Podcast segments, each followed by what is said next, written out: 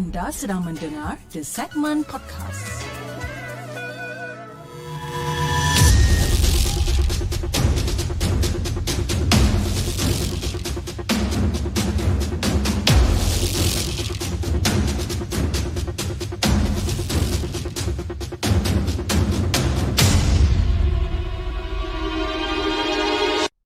أعوذ بالله من الشيطان الرجيم بسم الله الرحمن الرحيم. لو أنزلنا هذا القرآن على جبل لرأيته خاشعا متصدعا من خشية الله وتلك الأمثال نضربها للناس لعلهم يتفكرون. Sadaqallahul Azim.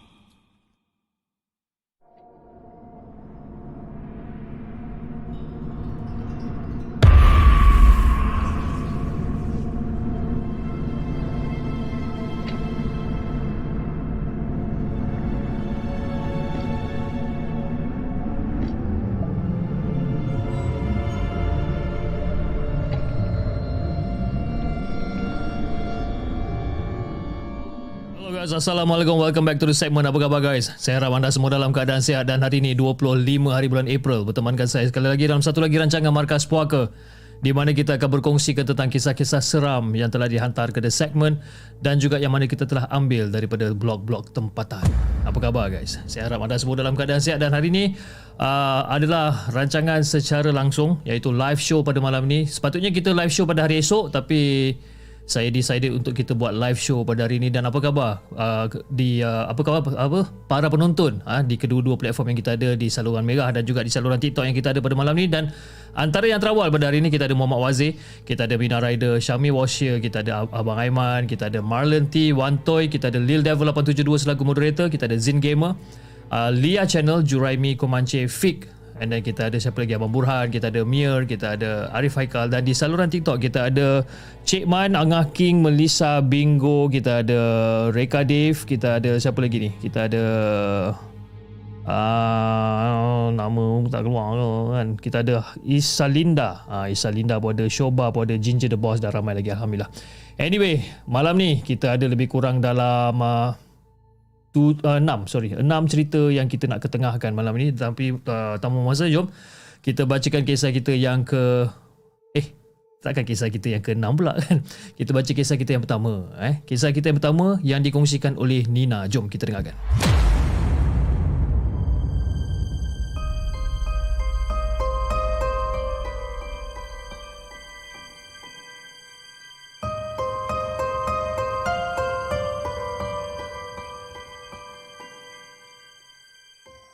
Adakah anda telah bersedia untuk mendengar kisah seram yang akan disampaikan oleh hos anda dalam Markas Puaka?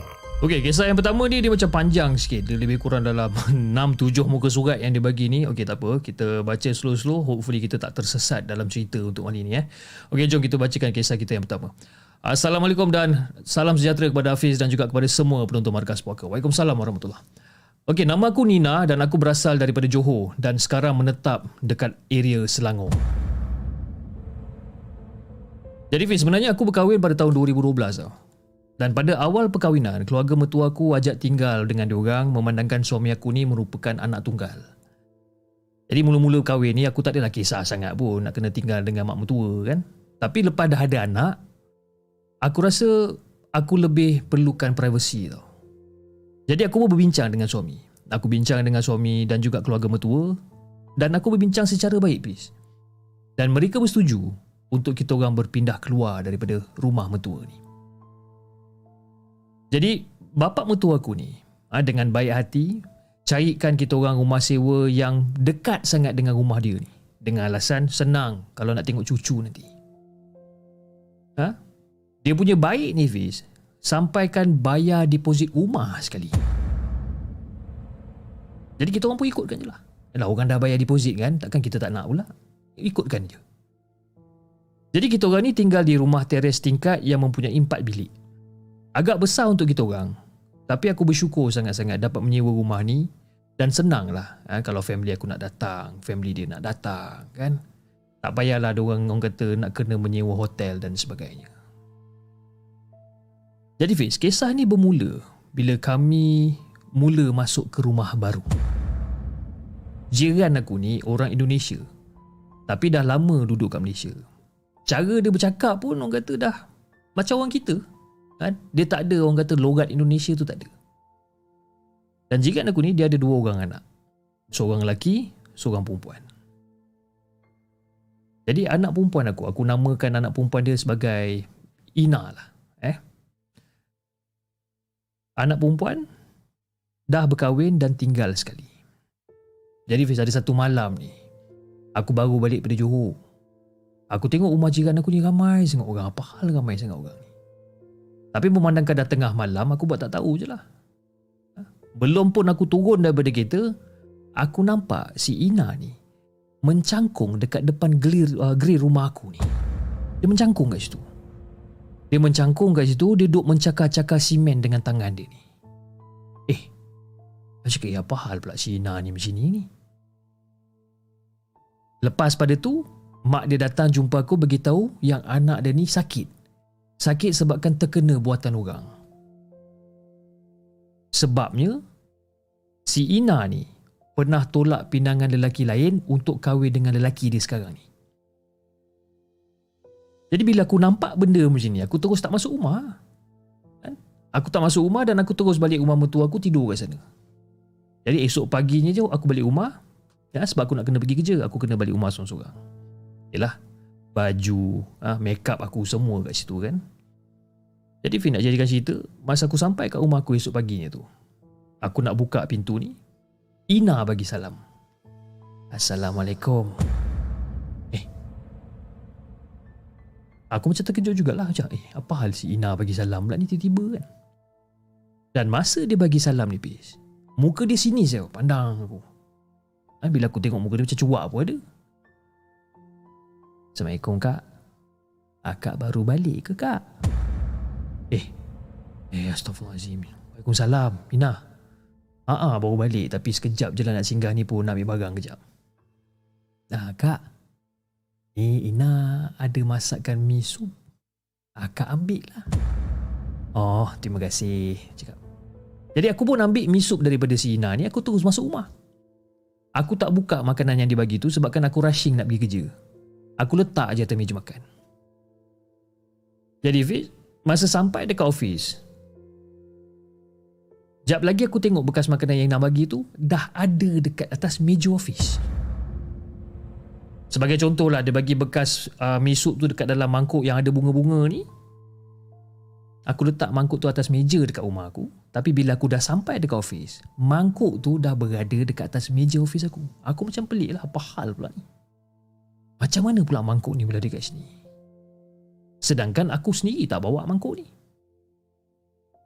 Jadi aku pun duduk dekat meja office aku ni, aku pun tenung bekas makanan tu. Aku tenung, aku tengok je bekas ni. Dan tak lama kemudian, ada cleaner datang nak ambil sampah. Jadi masa cleaner tu datang, ha, dia tengah nak kutip-kutip sampah dan cleaner tu tegur aku, akak, ha, ini mesti akak lupa bawa ni. Ha, tadi ada satu budak nama dia Ina, dia datang bawakan makanan ni untuk akak. Bila dia cakap macam tu Pis Aku punyalah terkejut Aku tolak bekas makanan tu sampai jatuh Terburai isi ha? Isi mi soup dekat dalam bekas tu Terburai keluar Tapi apa yang terburai keluar Pis Sebenarnya bukan mi soup tau Tapi adalah Sup rambut bercampur dengan paku Terburai keluar daripada mangkuk tu Aku terus keluar daripada bilik aku, aku breakfast kat luar sambil-sambil aku cuba untuk tenangkan fikiran aku masa tu. Jadi Fik, sebenarnya kan, macam-macam mau jadi bila aku balik rumah sewa tu. Semuanya ni, ataupun semua kejadian ni, melibatkan si Ina ni. Jadi ada sekali tu, anak aku nangis. Aku tengah masak kat dapur secara tiba-tiba dengan orang kata kecoh-kecoh anak aku nangis ni secara tiba-tiba dia diam jadi aku pun pergilah tengok kan kenapa anak aku tiba-tiba diam pula ni Dan masa aku keluar daripada dapur, aku nampak Ina tengah bermain dengan anak aku, bis. Sekarang persoalan dia sekali, macam mana dia masuk sedangkan aku dah kunci gate, aku dah kunci pintu. Aku terus ambil anak aku. Aku terus ambil anak aku, aku suruh Ina balik rumah dia. Ina, dah tak apa-tak apa, akak jaga anak kak. Ina baliklah rumah. Dan lepas Ina nak gerak balik ke rumah dia, serentak dengan tu anak aku menangis tak henti-henti bis. Aku tak ada cerita banyak. Aku ambil anak aku ni, aku letak dekat kasit dekat dalam kereta, aku start kereta terus balik rumah mertua aku. Barang-barang dekat rumah aku ni pun sentiasa berubah tempat bis. Termasuklah sofa, almari, sampai kantong gas aku pun berubah tempat ni. Dan Ina pula tahu je kan time aku nak balik rumah. Eh? Setiap kali aku nak balik rumah, si Ina ni mesti ada dekat depan gate. Dan setiap kali bila aku nak balik rumah, dia akan ada dekat depan gate dan setiap kali itulah Ina akan tanya dekat aku. Akak, cantik tak saya susun rumah akak? Sambil-sambil tu, dengan senyuman sinis dia, dengan muka seram dia. Tapi aku nak tak nak aku kena masuk jugalah dah rumah aku kan. Tapi aku tak ceritakan semua benda ni dekat mertua aku sebab takut kena marah. Yelah, dulu nak sangat duduk sendiri kan, nak akan sangat privacy dan sebagainya. Ha, rasa kan? Now Fiz Cerita dia sekarang ni Kemuncak dia Kemuncak dia ni ha? Suami aku ni kerja sendiri So Bila orang kata dah suami kerja sendiri ni Dia dah kerja orang kata tak tentu masa lah Kadang-kadang siang, kadang-kadang malam, kadang-kadang petang Jadi ada satu hari ni Dah dekat dalam pukul 3 pagi macam tu Suami aku masih lagi tak balik-balik dan aku tersedar masa tu suami aku tak balik sebabkan apa? Aku terbangun sebabkan anak aku menangis. Jadi lepas aku dah susukan anak aku, aku pun bangun. Aku cari suami aku ni. Keliling satu rumah aku cari ni. Tengok kat luar kereta, tak ada. Kan? Sah-sah memang confirm suami aku ni belum balik. Jadi aku pun call suami aku ni. Dan bila aku call suami aku ni pun tak berangkat. Jadi hati aku dah mula tak sedap dah habis. Dah mula dah rasa risau. Jadi aku pun call bapak mertua aku ni. Aku call bapak mertua aku, aku cakap ya, cakap kat dia yang suami aku ni belum balik. Yalah, kot lah suami aku tidur rumah apa rumah orang tua dia ke apa kan. Kita mana tahu. Tapi tak ada bis. Dan tak lama lepas tu, mertua aku datang rumah. Mak mertua aku jagakan anak aku. Jadi aku dengan bapak mertua aku pergi keluar cari suami aku ni. Dan masa tengah mencari suami aku ni, hati aku ni kuat mengatakan yang suami aku ni masih ada dekat office dia. Jadi masa aku sampai dekat area office dia ni, kereta suami aku ada dekat parking. Jadi aku pun naik lah. Aku pun naik cari suami aku ni. Jadi bila aku dah sampai dekat office suami aku ni, aku nampak suami aku dah terbaring dekat workstation dia. Pengsan dekat situ. Aku pun apa lagi? Menjerit lah. Menjerit panggil nama aku. Apa? Panggil nama suami aku. Kan? Nasib baiklah bapak mutu aku ni ada duk tenangkan aku. Kalau tidak, aku pun tak tahu apa benda yang jadi. Jadi pada waktu tu, aku masih ingat lagi. Aku ambil telefon aku. Aku nak call ambulance. Tapi, line telefon masa tu tak ada. Dan secara tiba-tiba, Fiz. Secara tiba-tiba, suami aku ni berdiri tegak. Seolah-olah macam orang tengah nak nyanyi lagu negaraku dia berdiri tegak-tegak habis. Macam ish dah kenapa pula suami aku ni? Jadi bapak mutu aku suruh aku bangun. Ha? bapak mutu aku suruh aku bangun jangan berdiri dekat dengan suami aku. Dan secara tiba-tiba Fiz suami aku tiba-tiba suara dia berubah kau ambil hak aku kau ambil hak aku. Kau faham tak? Kau dah ambil hak aku sekarang ni. Sambil-sambil tu dia tengah tunjukkan dekat aku. Masa ni mulut aku memang terkunci habis habis. Sebab kenapa? Suami, uh, suara suami aku ni berubah.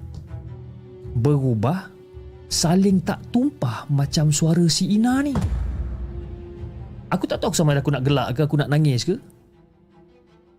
Dan bapak mertua aku tanya balik dekat suami aku. Hei, hak apa yang kau maksudkan ni? Dan tak lama lepas tu suami aku pingsan balik.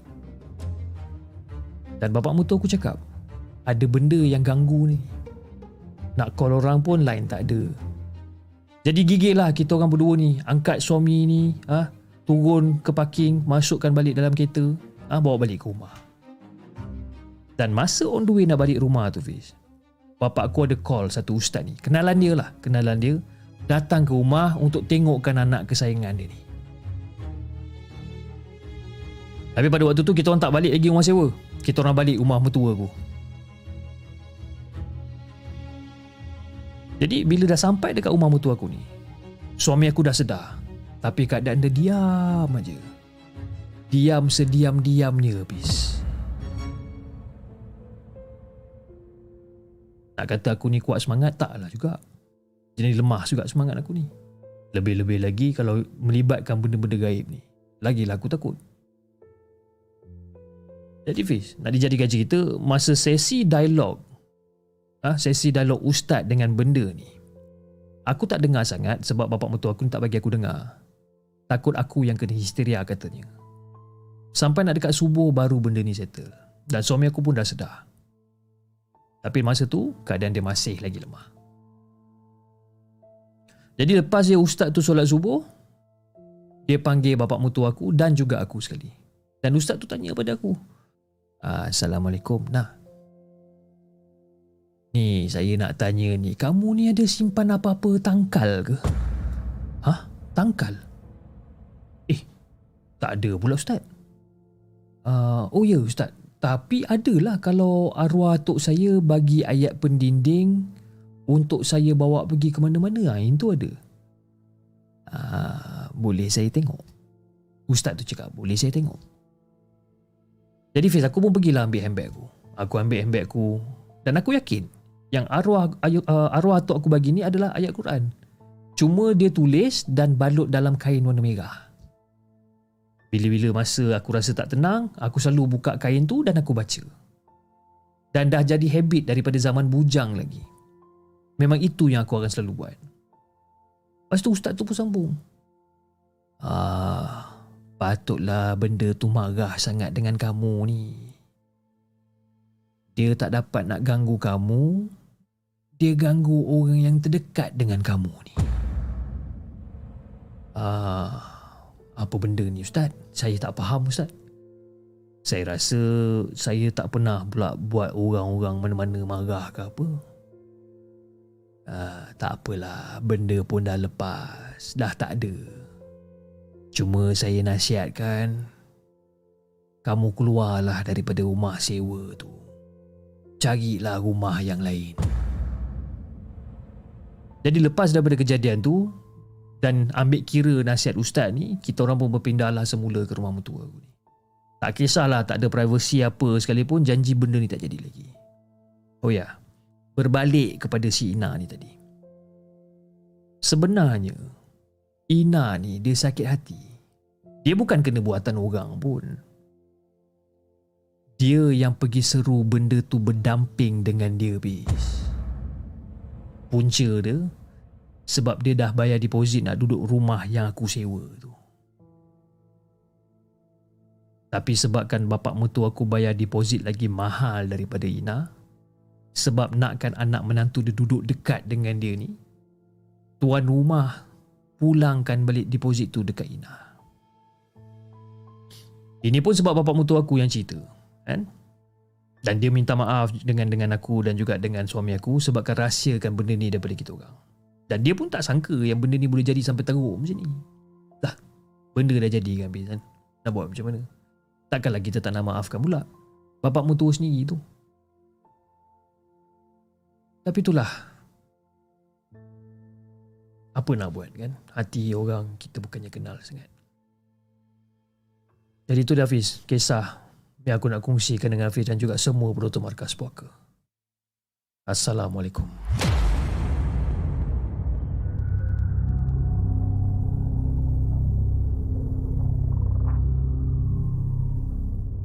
Jangan ke mana-mana. Kami akan kembali selepas ini dengan lebih banyak kisah seram. Itu dia guys kisah yang dikongsikan oleh Nina dengan kisah dia yang berjudul Jiran Membela. Jiran Membela. Kan? Lain macam eh. Cerita panjang nasib baik tak sesat lah cerita dia eh. Cerita panjang tapi bagusnya susunan cerita dia tu. Eh? Susunan cerita dia tu sangat uh, orang kata sangat elok kan, sangat cantik.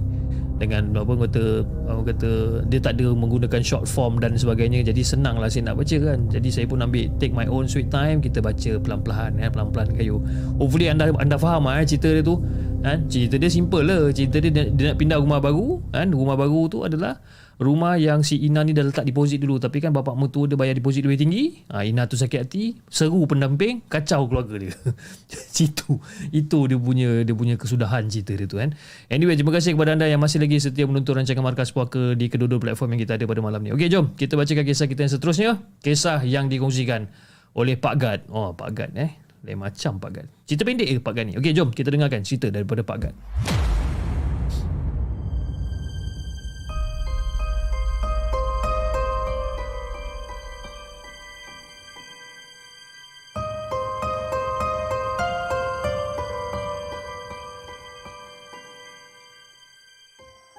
Adakah anda telah bersedia untuk mendengar kisah seram yang akan disampaikan oleh hos anda dalam Markas Puaka?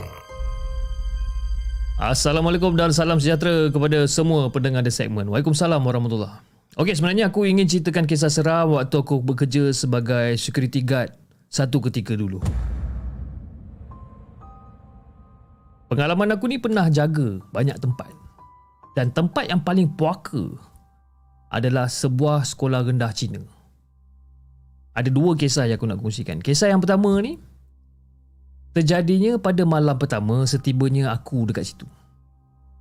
Jadi pada malam tu aku kerja shift 7 malam sampai 7 pagi ni. Jadi pada waktu malam tu aku pergilah buat rondaan malam. Ha, buat rondaan malam dan bertemankan dengan seorang partner aku. Biasalah aku orang baru kan. Baru tahu tempat nak kunci jam kat mana. Jadi okey lah. Kita orang pun pergilah. Kunci jam dekat checkpoint yang pertama. Checkpoint yang kedua. Checkpoint yang ketiga. Jadi setibanya aku dekat checkpoint yang keempat ni. Aku terdengar. Dengan partner aku ni aku terdengar. Ada satu suara perempuan yang sedang menangis. Sayu sangat suara dia ni.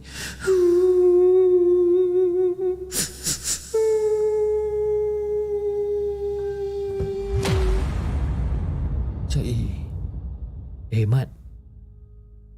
Kau dengar tak apa benda yang aku dengar Mat? Shh Jangan tegur. Buat tak tahu je.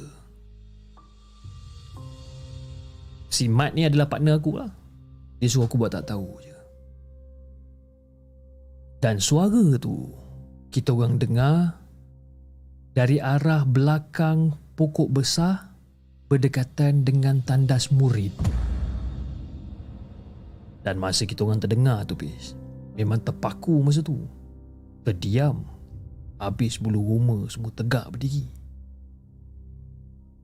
Dan dalam masa yang sama Aku dengan partner aku Lari lintang pukang macam orang tak cukup tanah. Itu kejadian yang pertama. Alhamdulillah aku tak nampak kelibat dia Aku tak nampak muka dia. Jadi kisah yang kedua pula berlaku dekat dalam bilik guru. Ah, ha, yang ni memang padu bis. Pendekkan cerita, kita orang ni masa tu tengah dahaga, kan? Tengah haus sangat-sangat. Jadi pergilah ah ha, ambil air water cooler, ah. Ha? Dan zaman-zaman dulu mana ada kowe. Ambil water cooler yang berhampiran dengan bilik guru ni. Jadi bila dah sampai dekat bilik guru ni, masa buka pintu, ha? tengah buka pintu, cekik buka pintu bilik bilik guru ni. Dan kita orang pun buka lampu. Ketak. Dan masa kita orang tengah buka lampu tu pis, kita orang ternampak sosok perempuan tengah duduk dekat atas kerusi. Nak bagikan gambaran yang lebih jelas, dia tengah duduk dekat kerusi. Ha, dengan rambut yang panjang tapi muka tak nampak. Muka tak nampak. Dan kita orang terus berlari. Ha, berlari pergi ke uh, ke ke ke pondok guard tu lagi. Berlari ke sana. Keesokan harinya tu barulah kita orang tutup pintu dan juga tutup lampu. Siapa perempuan tu sebenarnya? Nak bagikan gambaran yang lebih jelas please eh. Apa yang aku ingat perempuan tu berpakaian putih, rambut panjang, menutupi muka dan juga berkaki ayam. Tapi kuku di jari dan juga kuku di kaki memang panjang, bis. Memang panjang. Okeylah, bis. Aku ni bukanlah pandai sangat menulis, tapi daripada pengalaman dari mula kerja, memang banyak aku nampak penampakan ni. Kabus putih, penanggal dekat tengah ah, tengah-tengah padang benda melompat dekat atas meja murid. Cahaya hijau sebesar bola sepak. Bau bunga kemboja dekat sebelah pondok gad ah, macam-macam lah bis. Memang macam-macam. Jadi itulah kisahnya. Kisah nyata yang terjadi dalam diriku yang, yang yang yang terjadi dalam diri aku dan juga hidup aku sebagai pengawal keselamatan sekolah. Itu je yang aku nak kongsikan dengan Hafiz dan juga semua penonton markas puaka. Assalamualaikum.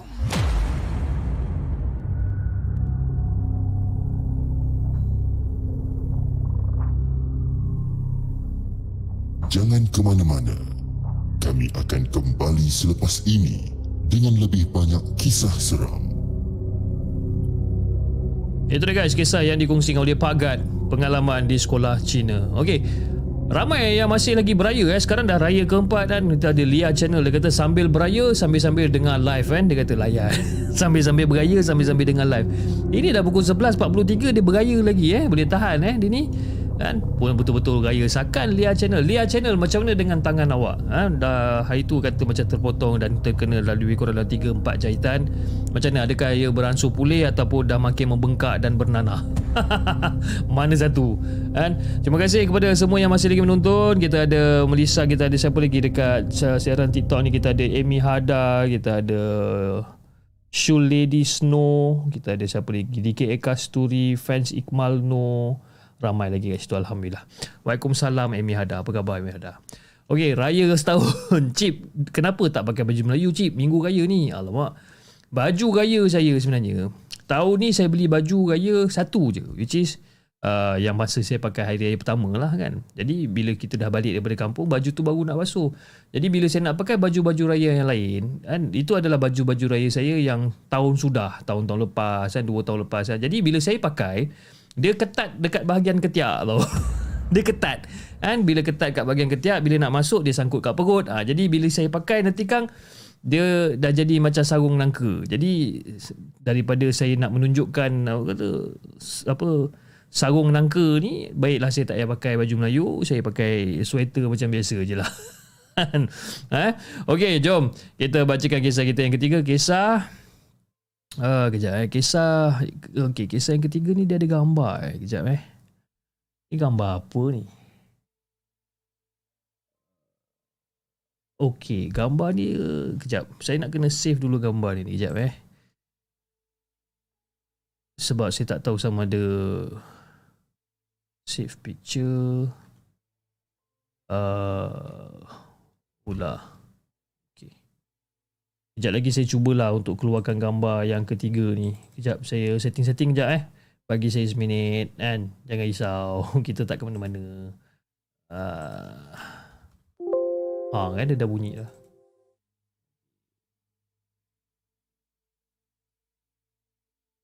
Okay. Macam tu? Uh, sekejap eh. Sekejap tau. Uh, dia biasalah technical technical issue macam ni. Okey okey okey alright. Okey jom kita bacakan kisah kita yang ketiga, kisah yang dihantarkan oleh Iskandar. Jom kita dengarkan.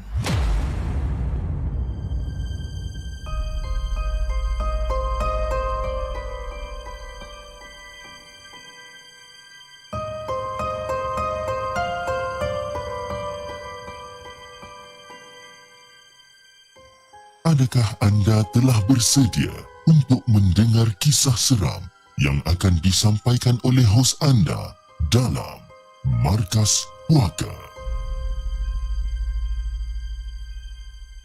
Okay, kejap guys eh.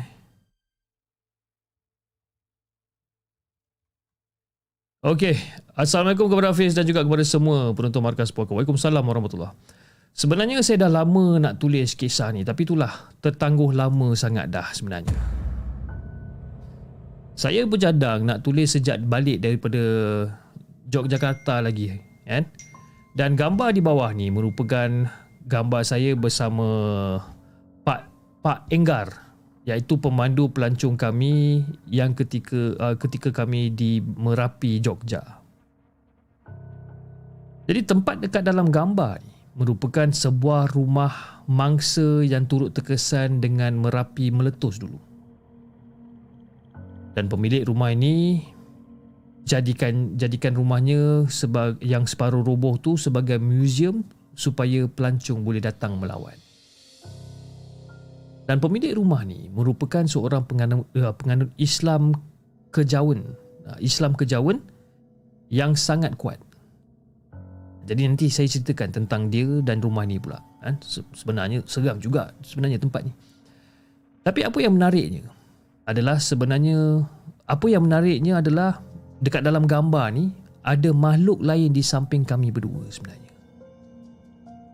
Dan menurut pada kata Pak Enggar, makhluk itu berbentuk ular tapi berkepala manusia.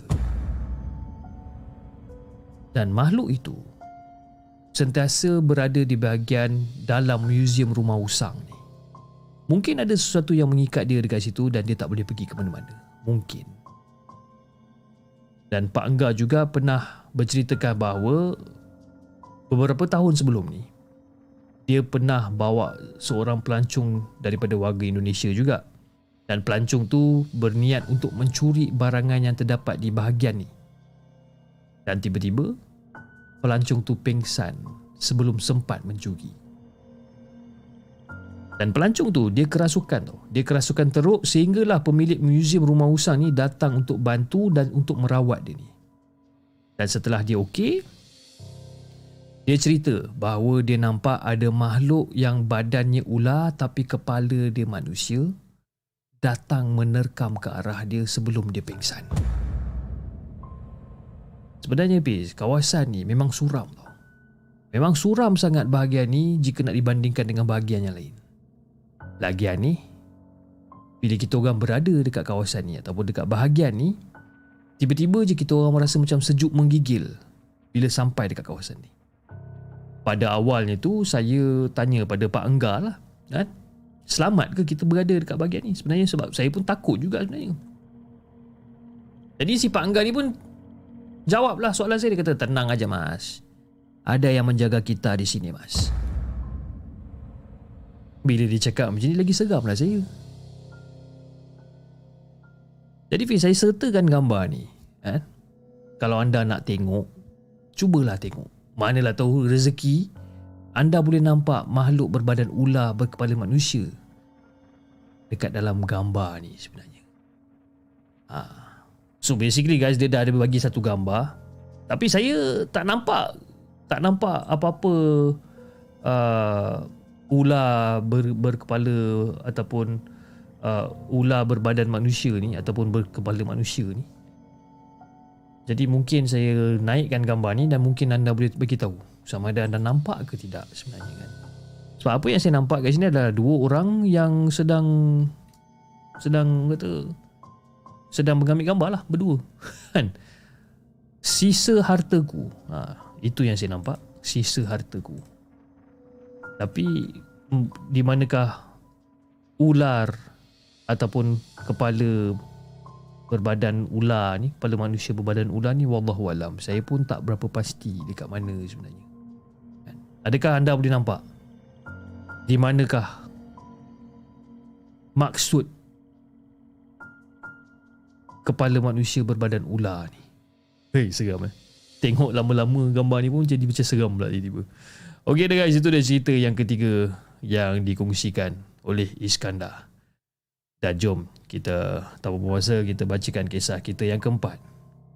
Kisah yang dikongsikan oleh Bel Nahwen. Jom kita dengarkan.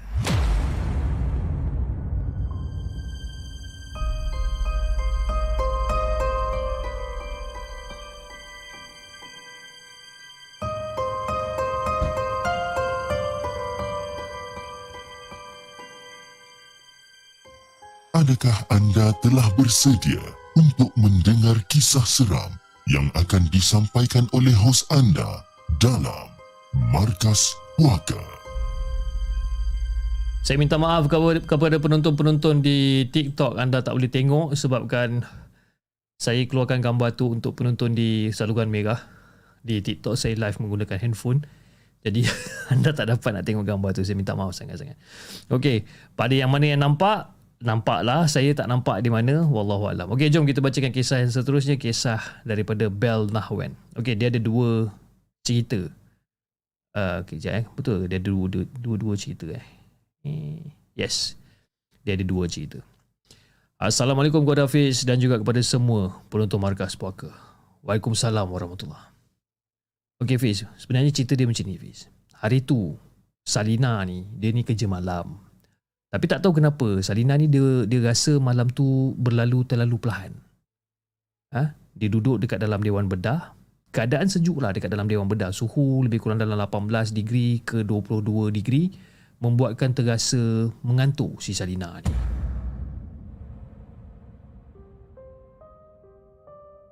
Jadi si Salina ni dia dah buat lah. Semua kerja dia dah buat. Top up emergency trolley, ubat-ubatan serta pemeriksaan rutin inventory lain pun dah selesai dia buat kan. Lepas tu si Salina ni pun angkatlah telefon yang berada dekat bidang apa dekat dewan bedah ni lah. Dia angkat telefon dia nak call operator. Uh, hello operator. Uh, siapa MO dengan ONG on call malam ni?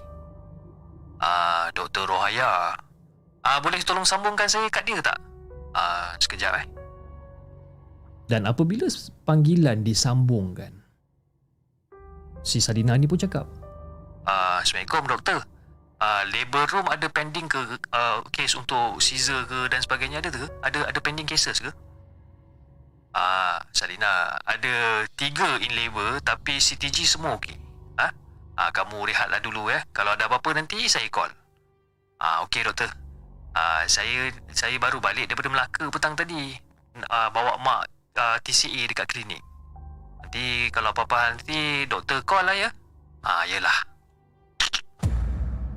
Letak. Dia pun letak telefon. Jadi memandangkan tak ada kes pada masa tu, Salina mengambil keputusan untuk melelapkan mata dia sekejap. Ha? Letih memandu tu masih lagi terasa dekat dalam diri dia ni. Jadi empat orang kawan dia ni, ha, dua orang ni dah ambil tempat masing-masing lah untuk mele- apa untuk melelapkan mata ni. Dan Salina pula mem- memilih untuk baring di troli pesakit yang terletak di recovery bay. Betul-betul dekat sebelah kaunter jururawat. Jadi masa dia baring kat situ dia pun macam "Ah, senang lah aku sekejap lagi kalau nak bangun kan. Kalau ada panggilan masuk ke apa senang aku nak bangun. Dia cakap dalam hati dia lah. Jadi Fiz disebabkan suasana malam yang sejuk masa tu ditambah pula dengan kepenatan yang sangat-sangat melampau ni.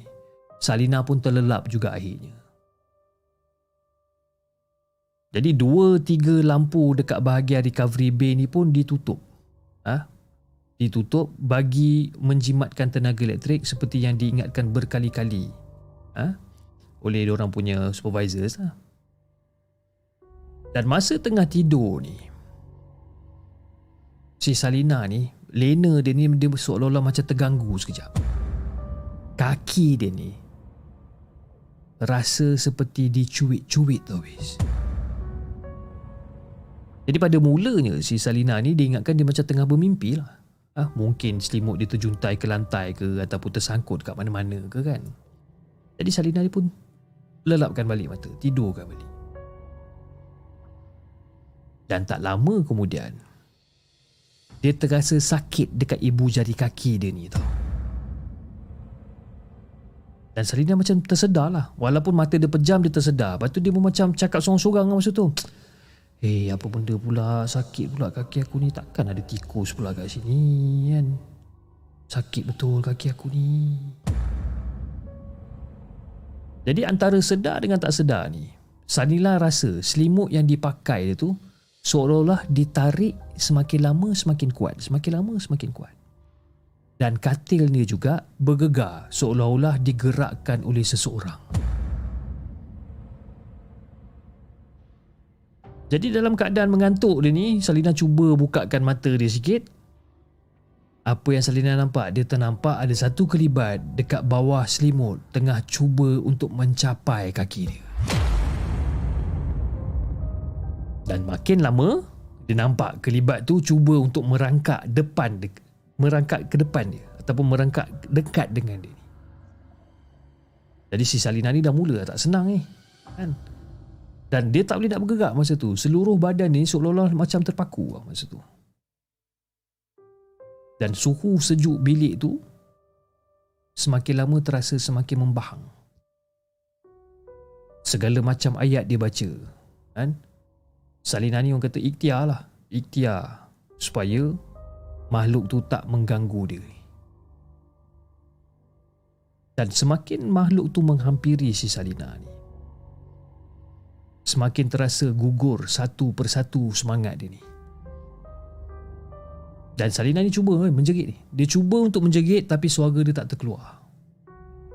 Dan dia hanya boleh meronta-ronta je. Tapi tetap dalam keadaan yang statik macam tu tapi dia macam kelang kabut dekat atas katil tu. Dan tak lama kemudian sejak tiba-tiba Hei Salina Hei Salina bangun bangun bangun bangun Kau ni dah kenapa ni menjerit apa menjerit meraung malam-malam ni Suara kawan dia ni sedarkan dia daripada bangun ni Ha? Kau ni kenapa Salina? Kau ni buat orang terkejut je lah ha? Ha? Kena sampuk ke apa kau ni? Terpekik, terpekik ha? Macam orang hilang arah ni Kenapa kau ni? Cik kawan dia ditanya jadi si Salina ni macam terpinga-pinga lah. Rasanya tadi dia bukan macam mimpi pun Rasa macam real kan Dan baju si Salina ni Masih lagi terkesan dengan lencun peluh Umpama macam berlari kan? Macam berlari tak henti-henti ni Dan masa Salina sedar daripada, daripada, daripada bangun dia tu Dia terus cek kaki dia tu Bila dia cek kaki dia Banyak bigat-bigat dan juga kesan cala bala dekat kaki dia bermakna Salina bukan bermimpi.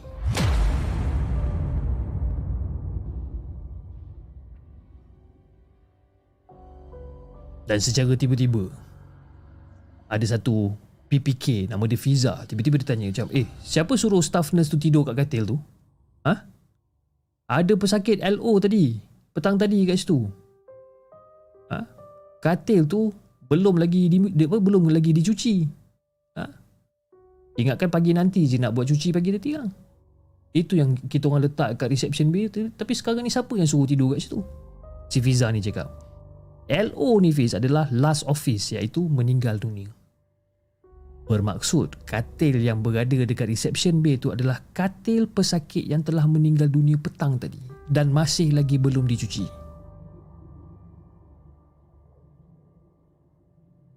Jadi si Salina ni pun bela lah diri dia. Kan? Bela diri dia. Kita tak adalah Fiza. Masalahnya sekarang ni tadi memang ada kat recovery bay. Saya baring je lah. Siapa yang gatal bawa masuk ke dalam saya pun tak tahu. Kan? Benda ni dah ada dekat recovery bay. Saya ingatkan benda ni dah cuci. Kan? Saya pun baring je lah. Apa masalahnya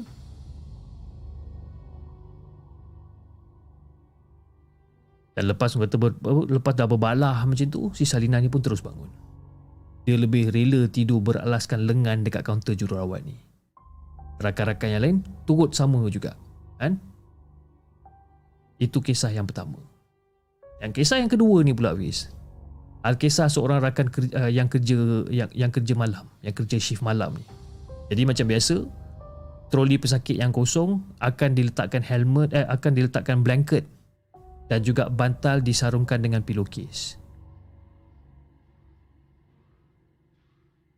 Jadi sebenarnya Dewan Bedah, eh, Dewan Bedah beroperasi pada waktu malam ni kebiasaannya untuk kes-kes emergency tau.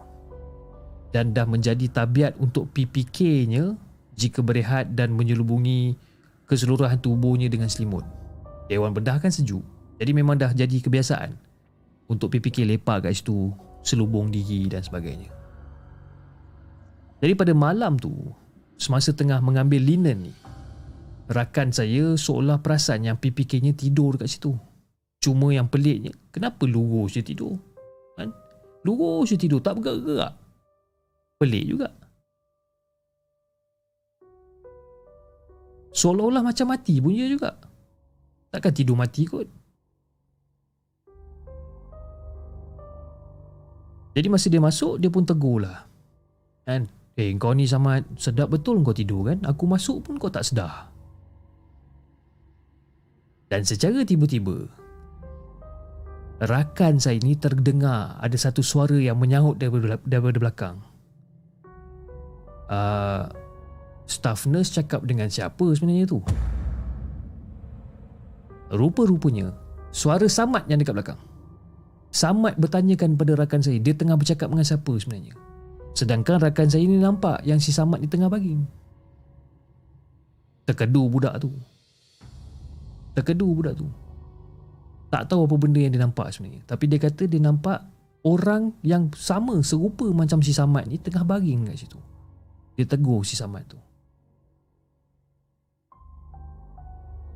Jadi itulah kisah yang saya nak ceritakan dengan Hafiz dan juga semua penonton markas puaka. Assalamualaikum.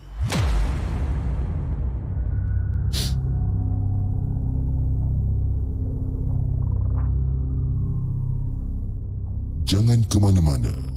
Kami akan kembali selepas ini dengan lebih banyak kisah seram.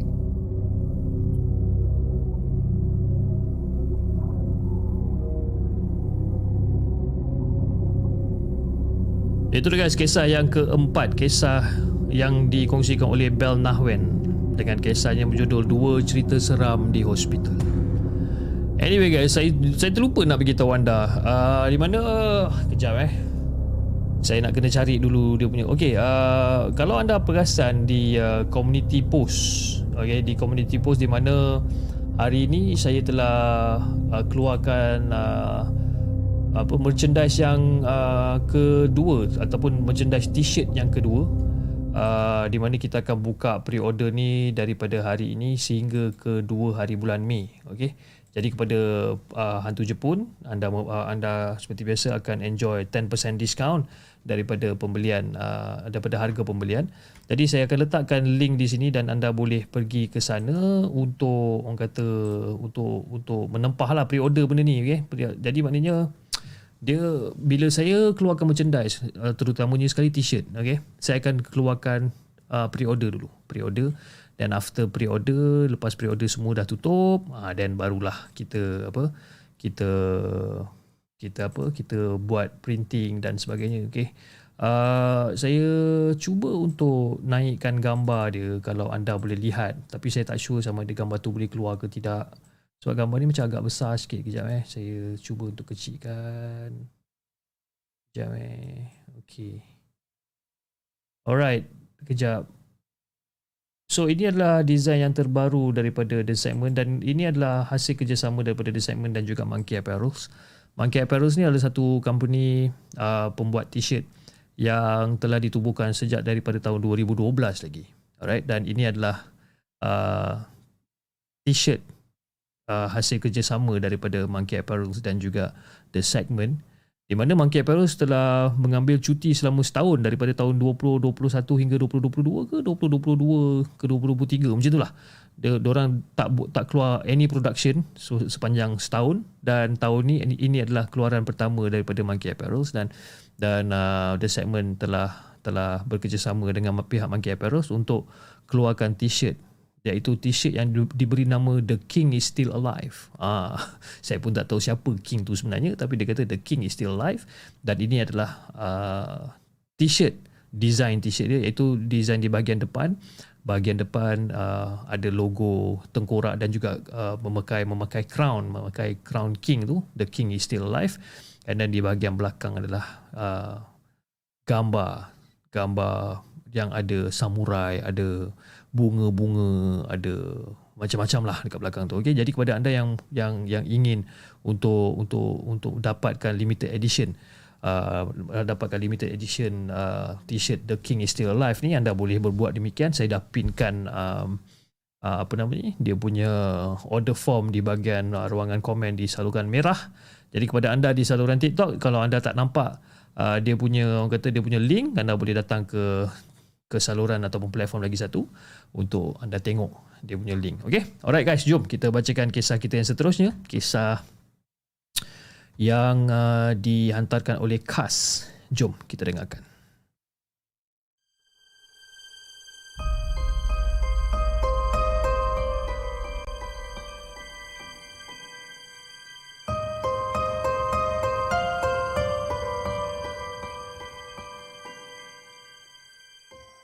Adakah anda telah bersedia untuk mendengar kisah seram yang akan disampaikan oleh hos anda dalam Markas Puaka.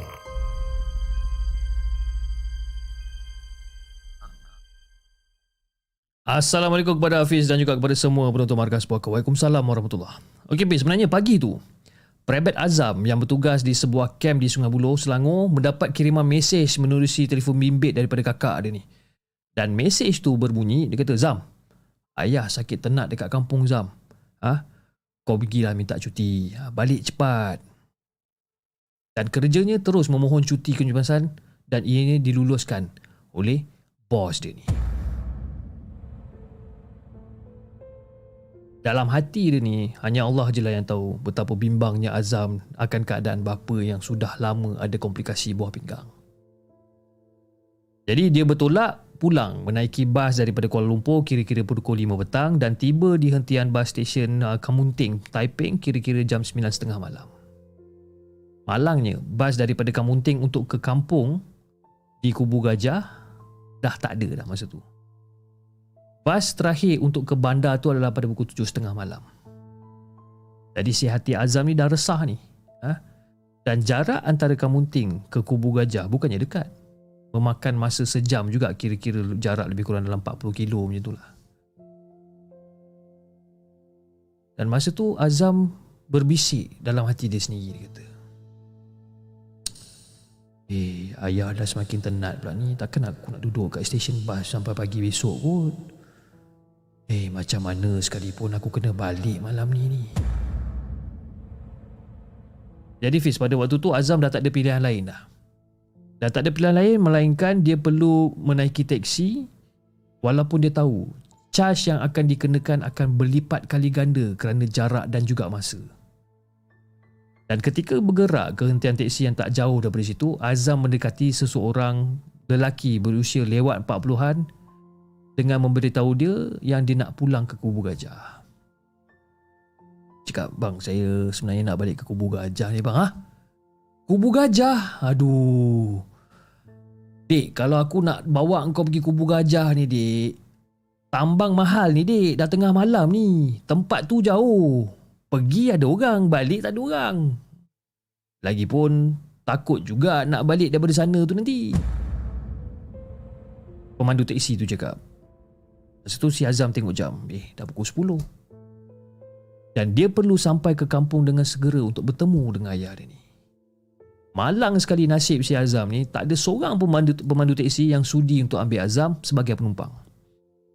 Jadi dalam keadaan fikiran yang agak serabut ni, Azam kembali balik ke uh, kehentian bas dan dia duduk mundar mandir dekat depan stesen bas tu. Dan secara tiba-tiba, datanglah seorang lelaki pertengahan usia datang menghampiri si Azam ni. Assalamualaikum, Dik. Adik nak ke mana ni, Dik? Dari tadi pak cik tengok kau ni kulu gili kulu gili macam orang susah.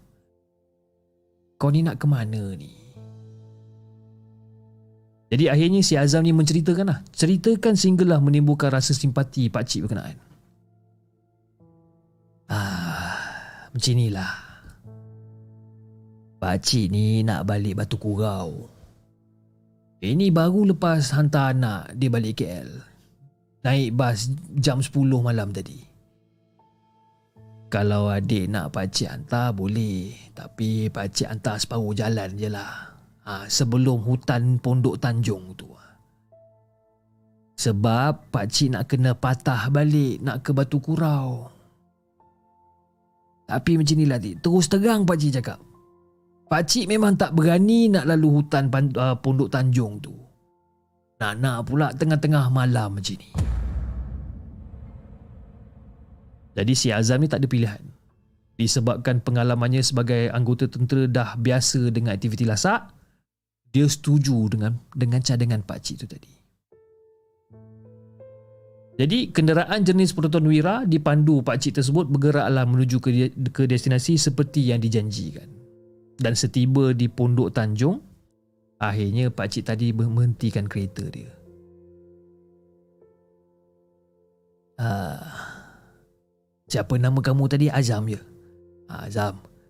Sampai sini aja lah ya Azam. Pak Cik hantar seperti yang kita janjikan tadi ya. Ah, harap Azam selamatlah sampai dekat kampung. Ah, tapi kalau kebetulan ada kereta yang lalu lalang nanti, cubalah tahan. Ah, manalah tahu boleh tumpang, eh? Dan jam pada tu jam pada ketika tu menunjukkan pada pukul 11 malam. Dan jarak lokasi antara jarak antara lokasi Azam turun daripada kenderaan pak cik itu menuju ke kampung dia kurang lebih dalam 15 km masih jauh lagi. Jadi dalam keadaan pekat malam yang hanya ditemani oleh sinaran lampu bulan ni ah, cahaya bulan ni Azam terus mengatur langkah berjalan membelah hutan simpan Pondok Tanjung yang selama ni dikaitkan dengan pelbagai kisah-kisah seram pada waktu malam. Antaranya, ada orang pernah melihat gajah sebesar trailer melintas. Harimau berjalan bersama anak dan orang mengusung keranda seperti membawa jenazah untuk perkemudian. Ramai orang dah nampak benda-benda macam ni. Selain itu, kerap juga berlaku kemalangan di satu selekor apabila pemandu tak sempat membelok lalu terbabas dan kereta terjunam ke dalam hutan tersebut. Jadi pada malam tu Fiz, kisah-kisah seram yang masih tersimpan dalam memori si Azam ni subuh kembali. Macam-macam benda yang dia fikirkan. Jadi selepas kira-kira setengah jam berjalan ha, dengan beg pakaian yang digalas oleh si Azam ni, tiba-tiba terdengar desiran angin seolah-olah menceritakan sesuatu kepada si Azam ni. Jadi tanpa menoleh ke belakang, Azam hanya mendoa supaya dijauhkan daripada musibah termasuklah daripada haiwan-haiwan buas kat hutan tu. Dan di depannya kira-kira 15 meter, kelihatan kelibat seorang ibu berjalan berpimpin tangan dengan anak dia. Dan semakin dekat Azam menghampiri, semakin perlahan anak beranak tu berjalan. Dan masa Azam nampak benda ni, Azam macam Eh, sekarang dah pukul 11 lebih ni Siapa pula yang jalan tengah-tengah malam buta ni ini ini bukan manusia ni.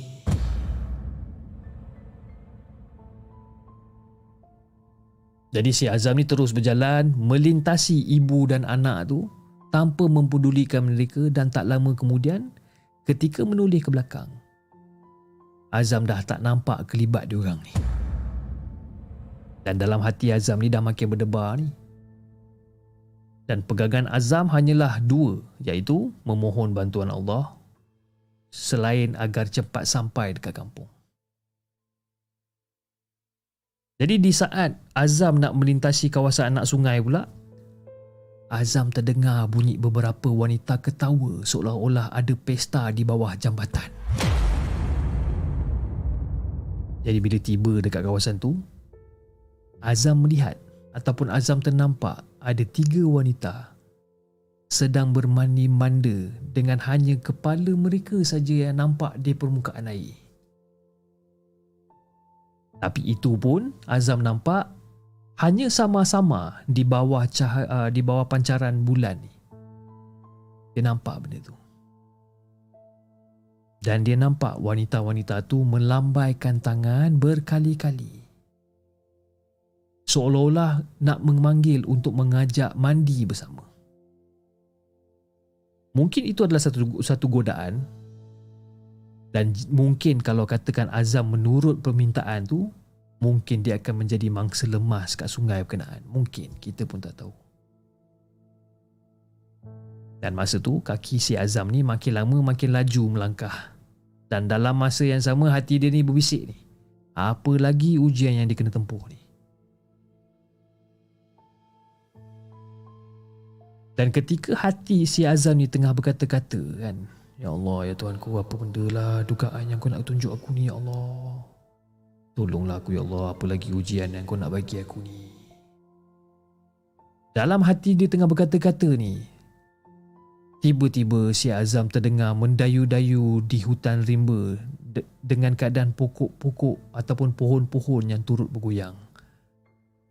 Azam pandang ke kanan, dia nampak pokok-pokok tu bergoyang dan Azam terdengar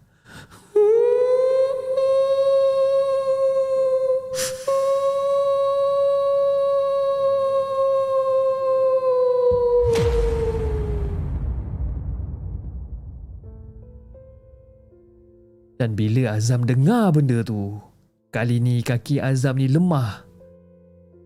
Lemah dan dia rasa bagaikan nak rebah masa tu.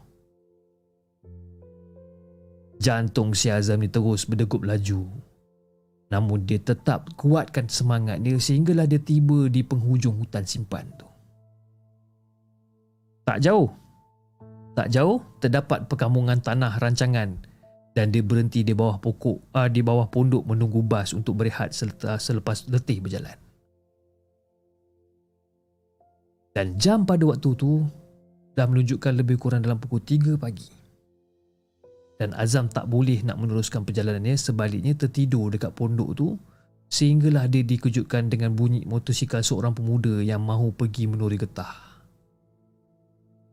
Dan bila orang tu sampai dekat dekat depan si Azam ni, dia pun tanya Bang Oi bang Oi bangun Bang Kamu nak pergi mana ni bang? Kenapa tidur kat sini bang? Tanya pemuda tu ah, Saya nak balik kampung sebenarnya Tapi bas habis Penat jalan kaki Itu yang terlena dekat bawah pondok ni Dan si Azam ni menceritakan apa benda yang berlaku Dekat pemuda ni tadi dan ketika tu jam dah menunjukkan dalam pukul 5.30, pukul 6 pagi. Dan Azam bernasib baik kerana pemuda tu sanggup menghantar dia pulang ke rumah. Dan setiba di kampung, Azam bersyukur sangat-sangat. Disebabkan dia sempat bertemu dengan ayah dia yang tengah sakit tenat sebelum ayah dia meninggal dunia tengah hari kemudian. Begitulah kisah Azam yang membuatkan dia menjadi serik untuk melalui kawasan itu lagi pada waktu malam. Benarlah kata penduduk-penduduk setempat, tak ada siapa yang berani lalu kat kawasan Pondok Tanjung selepas pukul 10 malam. Kerana ada seribu satu kisah yang menakutkan yang tersembunyi dekat dalam hutan tersebut. Assalamualaikum.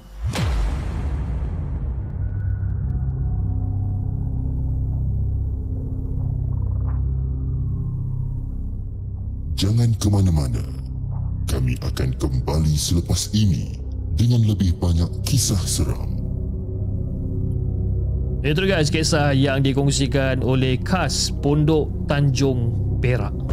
Ha, uh, tadi saya nampak satu komen dekat sini daripada Faiz Mansur dia kata kampung saya dekat Selama memang seram pun jalan Pondok Tanjung tu ha, memang jauh ke dalam. Kalau nak ke Kubu Gajah memang kena lalu Pondok Tanjung. Kalau daripada Batu Kurau pun lalu hutan juga.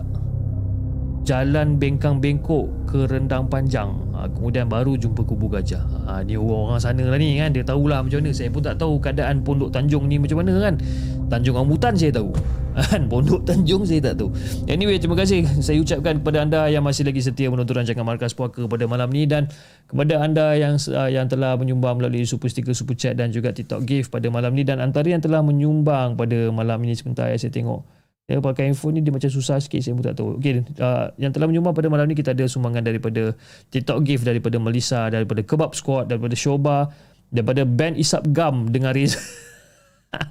dia punya nickname TikTok dia band Isap Gam. daripada band Isap Gam dengan Reza, daripada Misha XOXO, daripada Muhammad Hafiz Abdullah Cik Man, daripada Yuzila, Don't Know Items, Ella, Mina Rider, Acha DK Kasturi, nickname Isha, uh, Mirfik, uh, Asrap, nickname, apa lagi? Dot kat sini. Ada Hot Chocolate 8877. Terima kasih kepada anda semua yang masih lagi setia menonton dan juga yang telah menyumbang melalui TikTok gift pada malam ini. Ah, kepada penonton di TikTok eh dan juga di mungkin penonton di saluran Mega di saluran YouTube ni mungkin anda tak tahu yang sebenarnya saya okey saya menggunakan okeylah saya menggunakan mikrofon yang yang ada dekat dekat mic stand ni tapi mic stand ni sebenarnya dah patah tau okey penonton di TikTok boleh nampak lah apa yang ter, apa yang terjadi sebenarnya. Sebab kalau dekat dekat penonton di, di, di YouTube anda tak nampak sebabkan ialah kita ada uh, bar ataupun ada ada title bar dekat sini kan. Okay, mungkin anda tak nampak anda hanya nampak mikrofon ni je. Tapi penonton di TikTok dia orang nampak tau apa benda yang terjadi. Saya letakkan mikrofon ni dekat atas cawan cawan the segment ni. Cawan the segment ni saya letakkan mikrofon tu tahan macam tu disebabkan apa tau? Uh, dia punya arm ni dah patah nampak kan? Dia punya arm ni dah patah. Nak beli pula bajet tengah kurang sekarang ni kan? Jadi kita gunakanlah apa yang ada di sekeliling kita ni. Kita kena jadi kreatif sikit. Jadi saya pun tahan lah menggunakan cawan saya ni kan? Uh, bukan sekadar cawan eh benda ni. Uh, dia macam malam seram bukan sekadar cerita seram. Uh, ni cawan the segment bukan sekadar cawan. Kan? Jadi saya tahan pakai cawan ni dia janji mikrofon tu dekat dengan mulut saya lah. Kalau saya kata ke bawah macam ni jauh sangat kan. Ha, jadi saya tahan lah macam ni kan. Ha, nak buat macam mana kan. Nantilah bila saya dah ada sedikit Orang kata uh, sedikit bajet InsyaAllah nanti kita belilah mic stand yang baru. Buat malu je kan. Pakai mic stand kat atas cawan. Kan? Bedal je lah labu kan janji kita boleh bercakap sama-sama eh. Okey jom kita dengarkan kisah kita yang terakhir pada malam ni. Kisah yang dikongsikan oleh Cyril jom kita dengarkan.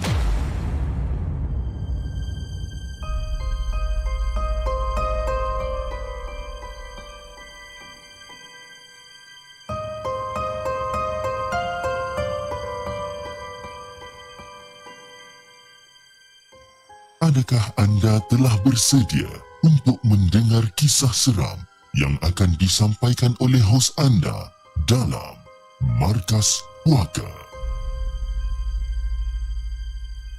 Assalamualaikum dan salam sejahtera kepada Hafiz, kepada admin dan juga kepada semua pendengar dan juga penonton The Segment. Waalaikumsalam warahmatullahi Terima kasih saya ingin ucapkan jika jika jika pula dah. Jika cerita ni disiarkan. Jom kita dengarkan bersama. Tapi sebelum tu minta maaf jika cerita ni sedikit mengganggu ketenteraman perut korang ni. Alamak, dia mengganggu ketenteraman perut yang tak sedap ni kan keluar-keluar kacang pula susah pula eh. Hmm. Okey, sebenarnya masa tu hujan rintik-rintik tau di luar pada waktu malam tu. Dan kemudian kedengaran besi karat pintu pagar berbunyi. Ditolak oleh Pak Din yang baru keluar daripada kilang. Dihembus nafas, termengah-mengah Pak Din masa tu. Di dalam rumah Pak Din menuju ke ke dapur. Ha? Pak Din ke dapur menuju ke peti ais, sorry. Pak Din ke dapur menuju ke peti ais. Ha, untuk menghilangkan dahaga ni. Jadi dia buka peti ais gerguk. Dia nampak ada coklat Cadbury masa tu kan. Dicubit sedikit coklat Cadbury masa tu. Dan tak sangka hari tu akan menjadi antara hari yang dia akan ingat seumur hidup dia ni. Macam ni kisah dia bis. Pada sebelah siang dia tu, Pak Din menyambung shift di kilang. Seperti hari-hari biasa, suasananya pagi tu, suasananya pagi tu. Eh, macam-macam hari-hari biasa. Tenang, redup. Sampailah waktu petang. Seorang pekerja kilang terjerit-jerit memanggil guard berulang-ulang kali dan berlari ke arah dia. Jadi Pak uh, Pak Din ni terkejut lah bila diberitahu tentang satu kemalangan yang telah terjadi ni. Dan pekerja tersebut kemudiannya ditenangkan sambil Pak Din menghubungi pengurus kilang ataupun supervisor kilang. Dan dalam masa yang sama, Pak Din kemudian memberhentikan aliran elektrik di switch utama setelah mendapat kebenaran pengurus bertugas pada hari itu. Dia tutup main switch ataupun dia punya main power supply lah dia tutup. Pak Din tutup. Jadi suasana kilang yang biasanya bising dengan bunyi mesin jentera beroperasi bertukar menjadi senyap sunyi bis. Segala aktiviti diberhentikan dan pekerja-pekerja diarahkan pulang dengan segera. Kemudian, ditemani dua supervisor Pak Din bergegas ke tempat kemalangan. Dan pengurus kilang dan juga beberapa pentadbir menunggu di pejabat kerana tak berani nak turun dekat kawasan mesin. Sebenarnya mesin yang menjadi menjadi punca kemalangan tu adalah mesin jenis roller. Ha, mesin jenis roller yang akan menghancurkan debu yang akan menghancurkan debu ya, sisa-sisa bahan mentah dari bahagian pemprosesan lain. Dan mesin ni juga turut dilengkapi 20 set blade. Eh, 20 set bila ataupun blade yang akan memotong-motong sisa bahan yang telah dimampatkan. Dan sisa terakhir terakhir mesin itu seperti hampas tebu tapi lebih halus. Di situlah kemalangan terjadi apabila seorang pekerja berbangsa India hancur lunyai di mamah mesin. Lopak darah dan percikan merah darah memenuhi sekitar uh, lantai mesin dan juga dinding kilang pada waktu itu. Isi perut bertaburan bercampur dengan darah merah pekat. Dapat dilihat juga butir nasi dekat dalam usus. Tulang mangsa bersepah pecah-pecah seperti seperti ayam, seperti tulang ayam. Organ-organ dalaman macam hati, jantung, paru-paru semuanya ni nampak seperti daging lembu yang disiat-siat. Dan lalat mula memenuhi kawasan kemalangan tu. Jadi bila Pak Din nampak benda ni, Pak Din rasa macam nak pitam ha, dengan keadaan kemalangan tersebut. Dan seorang supervisor termuntah dekat situ juga dan seorang lagi tergeleng-geleng kepala dia sebelum menghubungi pengurus yang lain. Pak Din tahu dalam keadaan tu, ha, tugas mengutip cebisan mayat pekerja tu terletak di bahu Pak Din. Pak Din juga terasa sebab sedikit disebabkan Pak Din kenal dengan mangsa tu. Terbayang-bayang wajah mangsa yang selalu senyum bila berjumpa. Jadi pada waktu tu Pak Din mendapatkan beberapa baldi dan juga sarung tangan. Dan dua supervisor yang ada kemudian membuat keputusan untuk membuat laporan polis dan juga menghubungi ambulan. Yang jahatnya, Pak Din ditinggalkan seorang-seorang dekat kawasan mesin tersebut.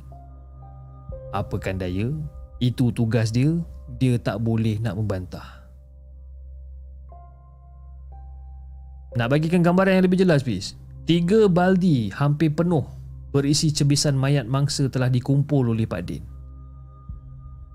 Sejak kedua-dua supervisor pergi daripada situ, telah hampir satu jam Pak Din seorang-seorang kat situ. Masa tu Pak Din tengok jam dekat tangan dia, jam telah menunjukkan pada pukul 6.59 petang. Dan bila Pak Din tengok dah pukul 6.59 petang ni, secara tiba-tiba meremang bulu, bulu tengkuk dia ni meremang. Pak dia tengah kemas, kemas dia, dia pandang kawasan sekeliling masa tu. Tak ada siapa-siapa kat situ. Pak dia dah rasa tak sedap hati dah. Lalu menuju ke pintu keluar sebelah belakang. Lama juga. Ha? Pak dia duduk dekat bahagian belakang tu cuba untuk tenangkan hati dia ni. Dan keadaan bertambah gelap is. Keadaan bertambah gelap ditambah pula Pak Din sendiri yang akan yang mematikan suis utama maka suasana dalam kawasan mesin menjadi suram pada waktu itu. Nak bagi gambaran yang lebih jelas, bau hanya darah semakin lama semakin kuat. Bis.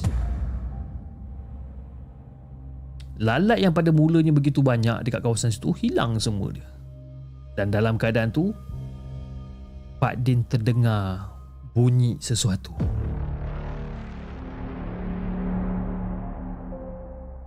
Dalam kawasan mesin masa tu.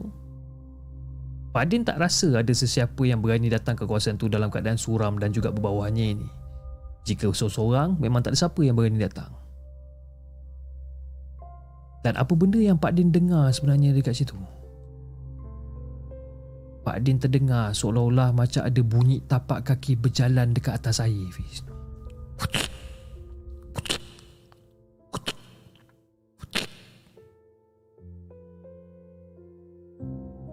Eh, siapa tu ah?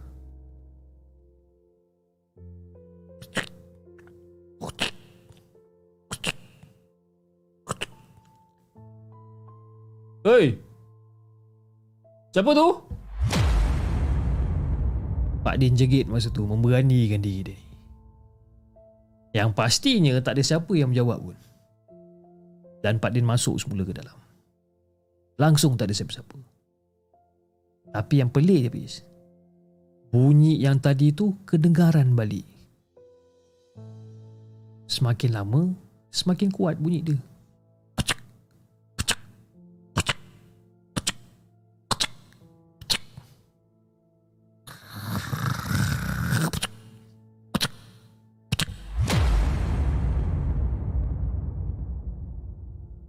Daripada waktu tu Pak Din keluarkan telefon bimbit dia. Dia keluarkan telefon bimbit dia dan menggunakan sedikit cahaya daripada handset dia ni, Pak Din mula suluh-suluh dekat kawasan tu. Kemudian, Pak Din menyusur dekat tepi mesin roller tersebut sambil menyuluh-nyuluh dekat kawasan situ. Bunyi itu datangnya seperti daripada kotak mesin roller tu. Muat untuk dua orang berdiri panjang dan kelebaran kotak roller tersebut tu memang dua, muat untuk dua orang guys tu. Dan Pak Din tergerak untuk menyelak langsir getah kotak tersebut lalu disuluh di bahagian dalam.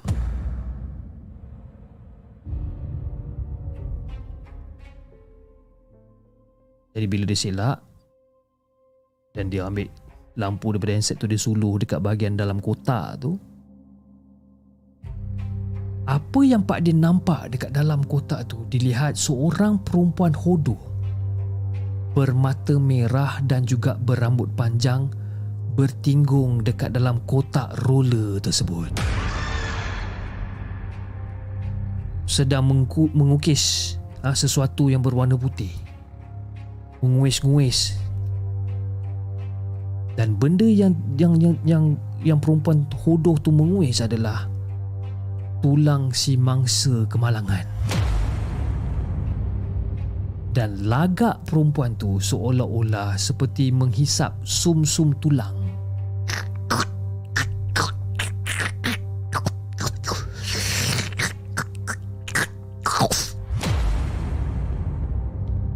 Dan bila disuluh, perempuan tua tu ataupun perempuan hodoh tu pandang kepada Pak Din sambil mendengus-dengus.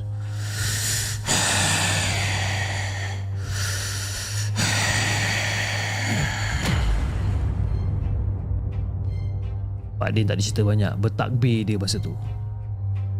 Dan sepantas kilat Perempuan hodoh tu terbang keluar Daripada kotak mesin tu. Mendembusi dinding kilang masa tu Dan kedengaran azan di surau berhampiran Pak Din yang hampir hilang semangatnya masa tu Kaku dekat situ dalam keadaan gelap dan beberapa minit kemudian seorang supervisor datang dengan beberapa orang anggota polis. Satu baldi daripada tiga baldi yang berisi dengan cebisa sisa daging dan juga tulang mangsa hilang bila diperiksa habis. Mengukis adalah meratah isi dalam tulang dengan cara menghisap. Itulah mengukis sebenarnya. Itulah cerita yang aku ingin kongsikan dengan Hafiz dan juga semua penonton markas puaka. Dan cerita yang ingin dikongsikan ni adalah cumanya fiksyen dan tidak ada kena-mengena pada yang hidup maupun yang sudah tiada. Moga anda semua terhibur dengan kisah fiksyen ini. Assalamualaikum.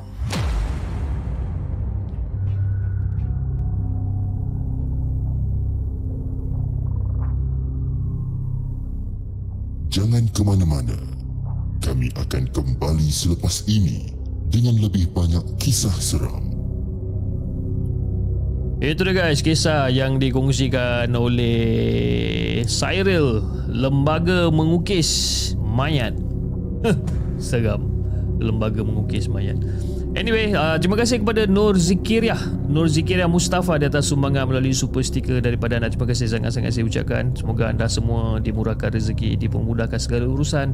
Dan uh, saya rasa itu saja guys untuk malam ni. Dan uh, ada beberapa orang yang tanya Berapa harga mic stand dan sebagainya? Dia tengoklah, tengok pada harga. Kalau katakan macam, yelah sebab mikrofon ni berat. Jadi bila bila kita pakai mikrofon yang berat ni Dia kita tak boleh beli mic stand yang yang apa yang biasa-biasa lah. Sebabkan bila kita beli mic stand yang biasa-biasa ni dia akan patah kan? Jadi uh, mic stand mic stand ni tak adalah nak kata biasa pun tak adalah biasa. Tapi dia patah disebabkan benda lain. Sebenarnya bukan disebabkan mic stand ni uh, berat tapi adalah benda-benda benda lain yang terjadi sebenarnya dekat mic stand ni. Sebab itu sebab itu dia patah kan tapi nak buat macam mana tak ada rezeki kan insyaallah. Okey uh, saya rasa itu saja guys untuk malam ni. Jam pun telah menunjukkan pada pukul 12.37 minit malam dan insyaallah kita akan bersiaran pada malam esok eh. Uh, kepada Ika Ika dia kata salam bro Hafiz ingatkan tak ada live. Ada live hari ni sebenarnya. Sebenarnya live esok. Hari ni sepatutnya recorded show. Tapi disebabkan Uh, first of all saya tak sempat nak re- saya, saya tak sempat nak buat recording. And then bila saya fikir-fikir balik ialah kalau saya tak sempat nak buat recording takkan saya nak skip malam ni sebabkan saya dah janji dengan anda semua yang malam ni kita ada show jadi bila saya fikir-fikir balik saya tengok macam okey lah no, tak baik kalau macam saya batalkan rancangan malam ni disebabkan saya tak buat recording sebab itu adalah salah saya kerana tak sempat untuk siapkan recording tersebut. Jadi saya mengambil keputusan untuk okey why not? Kita live malam ni uh, kita kotakan janji kita kita live malam ni dan you know uh, dan ya yeah, starting from today lah starting from today dan hari-hari seterusnya insyaAllah kita akan live seperti biasa. Dan macam bulan puasa kita live pada pukul 11 malam tapi uh, hari-hari biasa. Hari Isnin Selasa Khamis Jumaat kita akan start live kita mungkin jam 10 mungkin jam 10.30 okey sebelum pukul 11 lah senang cerita. Dan hari Rabu saja kita akan start live pada pukul 11 okey? Dan saya rasa itu saja guys untuk malam ni. Uh, Mina Rider dia kata Cip Pogo tak ada sambungan ke? Okey bercerita tentang Pogo FM ada sedikit perubahan uh, uh, uh, berkenaan dengan Pogo FM di mana uh, pihak Pogo FM sendiri uh, telah uh, orang kata diorang dah dah buat perubahan management okey ada perubahan management yang berlaku di dalam uh, di dalam syarikat Pogo FM tu sendiri dan mereka sedang orang kata hold segala projek ataupun segala konten yang akan di dimuat naik di di dalam platform Pogo FM diorang tengah hold sehingga tak silap saya awal bulan 5 diorang tengah hold diorang tengah nak buat keputusan okey jadi kita tengah tunggu kata putus daripada Pogo FM sama ada mereka nak teruskan lagi dengan dengan dengan dengan dia segmen pusaka ataupun mereka nak tukar diorang punya diorang punya apa diorang punya diorang punya modus operandi diorang ah mungkin kan saya pun tak tahu. Jadi saya sekarang tengah menunggu kata putus daripada Pogo FM untuk untuk memberi kata putus daripada mereka. Terima kasih kepada Lia Channel. Kata nah chip duit raya untuk anak-anak. Terima kasih Lia Chip eh Lia Chip pula dah. Terima kasih Lia Channel. Lia Chip jadinya. Terima kasih Lia Channel di atas sumbangan duit raya untuk anak-anak saya. Terima kasih sangat-sangat. Oh ya. Bercerita tentang uh, Lia Channel ni uh, kuih dahlia. saya makan kuih dahlia tu, makan punya makan punya makan, saya rasa macam makan tu macam kena kena bukau ah. Makan je kan. Tahu-tahu dah tinggal setengah balang kan. Kepada anda yang ingin membeli kuih raya, ah, saya sarankan anda untuk membeli kuih dahlia eh daripada Lia Channel anda boleh dapatkan daripada daripada Lia Channel. Harga tu pun harga yang sangat berpatutan dan kuih dia pun sedap kan. Tahu-tahu dah tinggal setengah balang. Saya makan berdua je dengan wife saya kan. Saya tak makan dengan orang lain kan. Anak-anak pun saya tak bagi. Uh, orang-orang yang datang rumah pun saya tak bagi orang-orang yang datang rumah makan kuih lain. Kan kuih dahlia ni saya dengan uh, dengan wife saya punya. Ha, itu gitu kan. Okey uh, linknya ada tak cip? Link apa dah Kamaru Amaruddin channel? Apa dah link link apa ni? Dia minta link apa ni? Link apa? Link nak order kuih raya ke? Ha, minta kat Lia channel. Saya pun tak tahu sama ada dia ada sediakan link ke tak. Tapi anda boleh cari dia dekat channel telegram. Ok Lia channel ada dekat dalam telegram anda boleh beli uh, kuih raya. Ha, masih sempat lagi ni kalau nak beli dengan dia kan. Mana lah tahu kok dia baik hati nak buat lagi kuih raya ke tidak kan Okay guys, saya rasa itu saja guys untuk malam ni dan insyaAllah kita akan berjumpa di malam esok. Lebih banyak kisah-kisah seram yang kita nak ketengahkan. Kepada anda di saluran TikTok, jangan lupa tap-tap love dan follow akaun Markas Puaka. Dan anda di saluran YouTube, jangan lupa like, share dan subscribe channel The Segment. Dan insyaAllah kita akan jumpa lagi on the next coming episode. Assalamualaikum.